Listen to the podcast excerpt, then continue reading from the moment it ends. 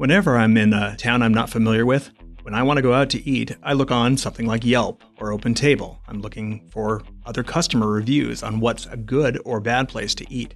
What do you do when you're looking for a clinical trial? I'm Jeff Stewart from Syneos Health Consulting.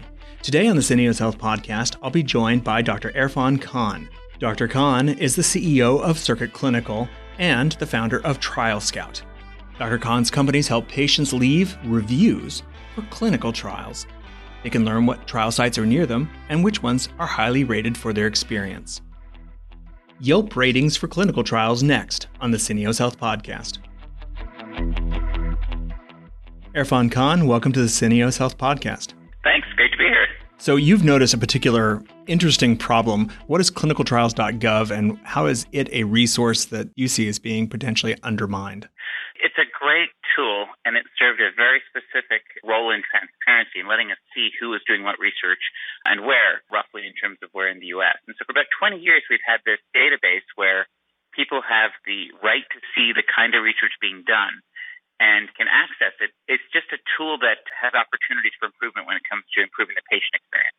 I remember a time when clinicaltrials.gov was not at least readily available or not everyone was participating. So if you wanted to know how many patients were in clinical trials or what clinical trials looked like or what was going on at all or what you wanted to potentially get a patient into, you just didn't know or you couldn't find it easily. You had to look through primary research papers or news articles or whatever. And it just wasn't as easy a space to get to when clinicaltrials.gov came around, when we did things like forecasting, we at least knew how many patients were in other trials, which isn't the best way to say how many patients are going to be in your own trial. You can be way off, but it gave us something.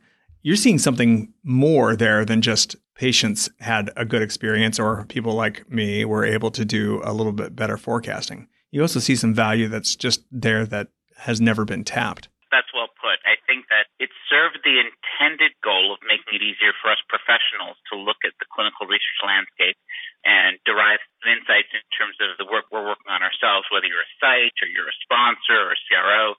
You could go to clinicaltrials.gov and at least get a general sense of the lay of the land if you were a patient, that's a tough journey because the results that you get for clinicaltrials.gov would be a list of trials near you that were happening. But I'm a physician and even I struggle to even pronounce some of the names of the studies that are producing those study results. So it wasn't a great journey for a patient or a loved one looking for a clinical trial option. So there's opportunities there to improve on it or at least to add value for the people who are on the seeking side who are looking for a clinical trial. So I think it was a necessary first step and sitting in that data were some very interesting opportunities. You're also following up on those opportunities, not just academically, but as part of your job. You're the CEO of Circuit Clinical. What is Circuit Clinical and what does it have to do with this particular problem? Yeah, my background is I'm a investigator. I trained in Cleveland and as a cardiologist and practice in upstate New York and founded Circuit with the idea that there was an opportunity to bring clinical trials to the other 97% of physicians and patients who are out there. And so the idea was to create an integrated research organization that could go into medical practices and give them the turnkey research layer they needed. So nurses and uh, staff to support, but also a digital platform that made it easier for patients to find their way to a clinical trial and to. And that was the beginning of us creating Trial Scout, which is a rethink of what the search experience and the opportunity to provide patient insights in clinical trials looks like. You now have that experience with bridging essentially what's in the clinicaltrials.gov database to bring something to the patient. I think that that's what you're really interested in. So maybe tell us about it, what it is about the patient experience and why we don't know what patients have experienced in these 5 million plus patients that they have been recorded in clinicaltrials.gov as being at least in trials and the trials get done. What is it we're missing? I'll say this there's an opportunity to do a couple of things. I think it's hard for patients to understand clinical trials as an option. It's difficult for them once they understand it to decide is it right for me? And then if they decide it's right for them and they go somewhere and they participate, to stay interested in it for the life of its problem. I think a pretty uncontroversial statement is that the big problems in getting clinical trials done are finding the patients, having them interested and motivated to enroll, and then keeping them in the study. And so from that familiarity from our work in the site space came Trial Scout and this idea that we know there are 5 million people who've been in clinical trials in the last 10 years of one kind or another across the U.S. And what if they had an opportunity to do what we have with everything else, which is to provide a rating and a review of the experience. Uh, no different than if you went to OpenTable and left a review or Yelp or Healthgrades to talk about your doctor. And that was the beginning of our work with Trial Scout was to say, we know there is a huge cohort of people who've had the experience and we know that whenever you and I are online shopping or trying to make a decision online, we want to see what people like us think about things and choose to do. And so Trial Scout was built to kind of get at those 5 million patients and provide them with a place where they could say, hey, I went into this clinical research trial at this particular research center and I had a great experience. That's a powerful thing for the next person thinking about it. That's the core of our work. If I go to a restaurant and I have a meal that's really good and an experience that was really good, or I have a meal that wasn't so good, I might not like the place, but the experience could have been really good. That's almost like a clinical trial, right? You can be on the control arm. So you're going to get negative reviews, if nothing else, for that. I think that's exactly Scout's been live in production for about a year, and we've had thousands of reviews come in. And so we've seen kind of the entire spectrum. Overwhelmingly positive feedback, which I think is a little bit of a surprise to some of my friends in industry. People who've been in trials really have wonderful things to say about the places where they were treated and the idea of being in clinical research and advancing American medicine. It's extremely well received. And patients want to help the next person thinking about it understand why they should consider it for themselves or a loved one. So this desire to kind of share their voice to help the next person make a decision is high on the list of reasons why they take the time to spend two minutes and leave a rating. What we find is that while there are people who have commentary along things like they wish they'd been picked for the ages, the bulk of the people who are replying are actually people who are in the therapeutic arm, and what they're sharing with is, hey, I went on this journey and it was a positive experience. I was treated with respect. People answered my questions. Coming out of that is this opportunity for those people who've been participants to help the next person decide, which is a very powerful thing. Huh. And that's interesting because if you're a site, you're interested in having the most cutting edge research in general. But if it's not going to be a very good product, you now have the double whammy of getting bad reviews if it's really not a good product. I hear you that those that responding are more often the treatment arm and they tend to have more of an altruistic and positive review experience. But if you were on the product that didn't work very well, period, I'm wondering if you're seeing now an odd selection event where sites have to think more about whether or not they want to participate.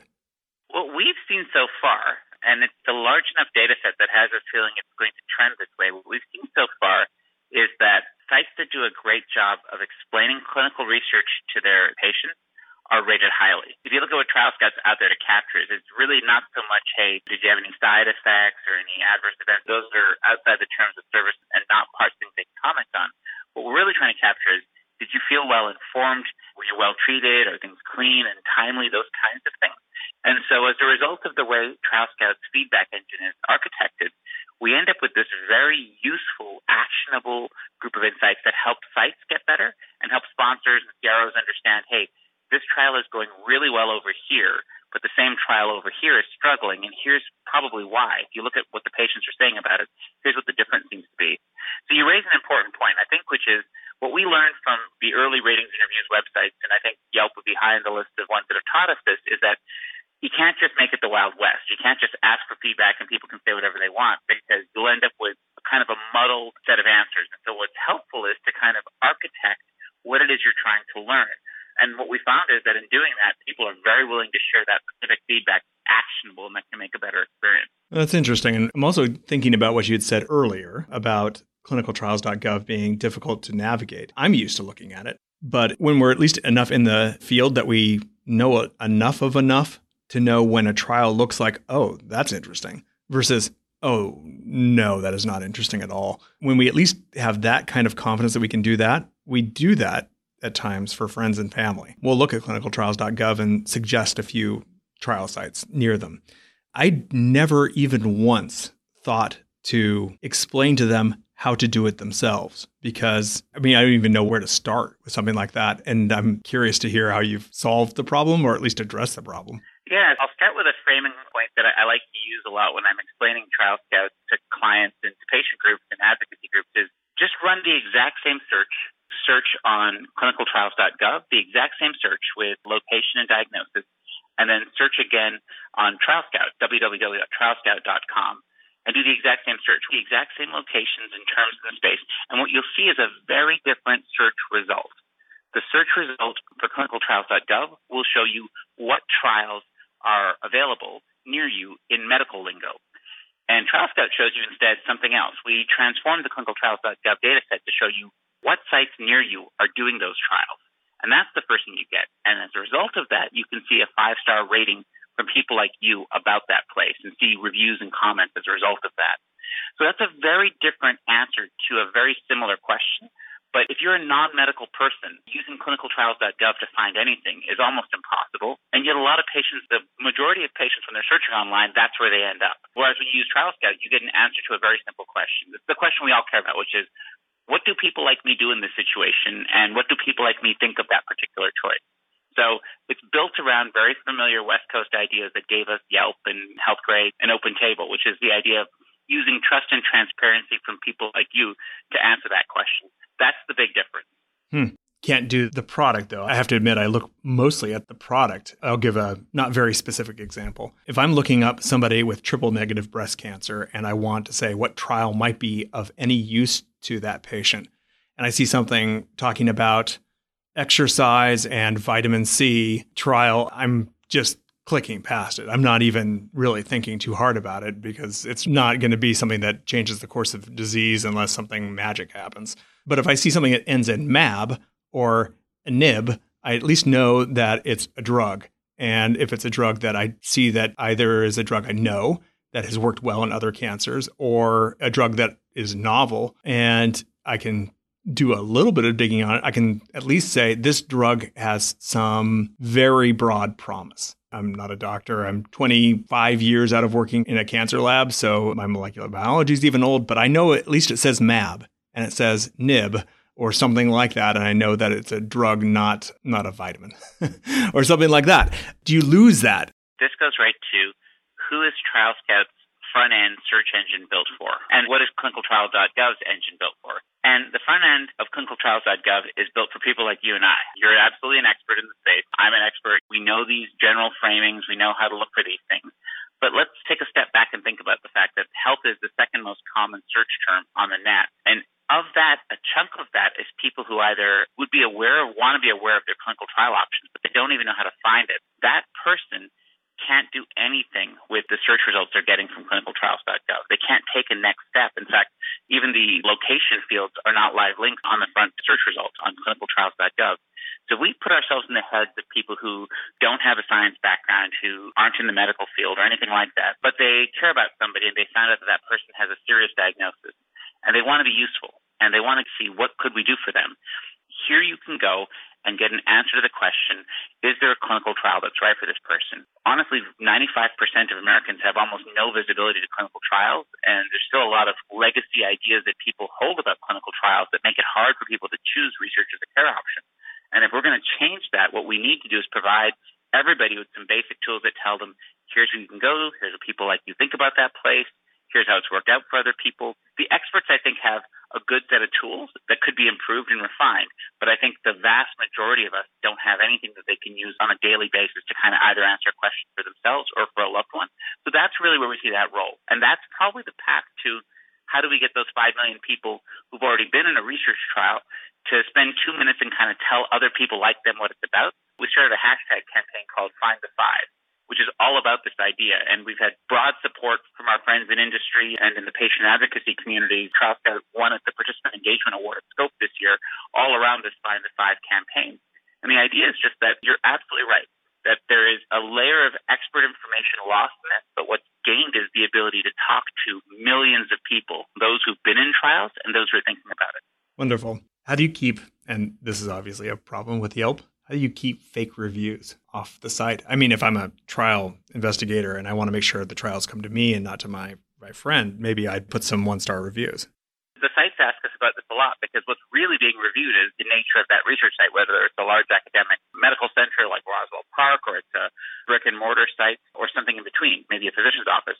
They're all very worried about the possibility of fake reviews. And so the team that built Trial Scout knows a lot about this stuff. Circuit's executive chairman is Kerry Hicks, who is the founder and CEO of Healthgrades right up until its acquisition. And Circuit CTO is his brother, David Hicks, who was the founding CIO of Healthgrades.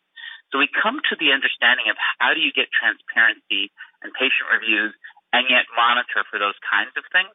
And then certainly we've learned a lot. Everybody's learned a lot about how to track and deal with bots and fake reviews. So certainly that's all baked into the DNA. And then the most important thing is that reviews on Trial Scout don't go live right away. They go into a tank and every single one of them is reviewed by human eyeballs to make sure that it doesn't violate terms of service. So you're right. You have to account for these things as you get to a transparent space because that's part of the credibility that patients find in it. Seems like it's not quite to the blue check mark level of knowing that it's actually the person, but you can at least take off the obvious, I don't know, trolls. Yeah, and another part of that is how do you weight ratings?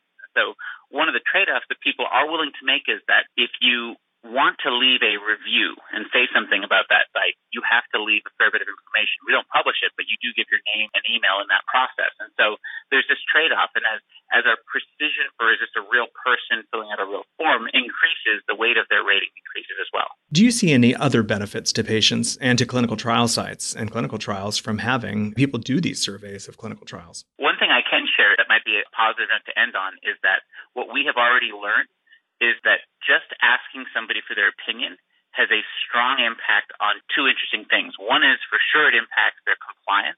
They're less likely to miss the next visit if they're asked to rate. Even if they rate high or low, they tend to come to the next visit. And that extrapolates out to an impact on retention, which is obviously a sweet spot problem in, uh, in clinical trials. Yeah, I think that's one of the two big problems site recruitment or recruitment of patients and then retaining those patients. And so it sounds as though you've provided a valuable tool to get the latter. So well done. Thank you. Irfan Khan, tell me, where do we find you before we close? I'm easy to locate. I'm on LinkedIn. My first name, Irfan, I-R-F-A-N, at circuitclinical.com is an easy way to get in touch with me. And if you're curious to see for yourself, visit TrialScout, www.trialscout.com, and try out the engine yourself. And if you've been in a trial or have taken care of somebody who was in a trial, take two minutes and leave a rating. It makes a difference. All right. Irfan Khan, thanks for joining us on the Syneos Health Podcast. Thanks so much for your time. Appreciate it. That's all for today's episode of the Syneos Health Podcast. I'm your host, Jeff Stewart from Syneos Health Consulting. If you want to talk through a hard decision you're making at your life sciences company, you may email me at podcast at syneoshealth.com. If you like what you hear, please rate and review us on Stitcher, Apple Podcasts, or wherever you get your podcasts. For access to more future focused, actionable life sciences insights, visit the Syneos Health Insights Hub at insightshub.health. Syneos Health, shortening the distance from lab to life.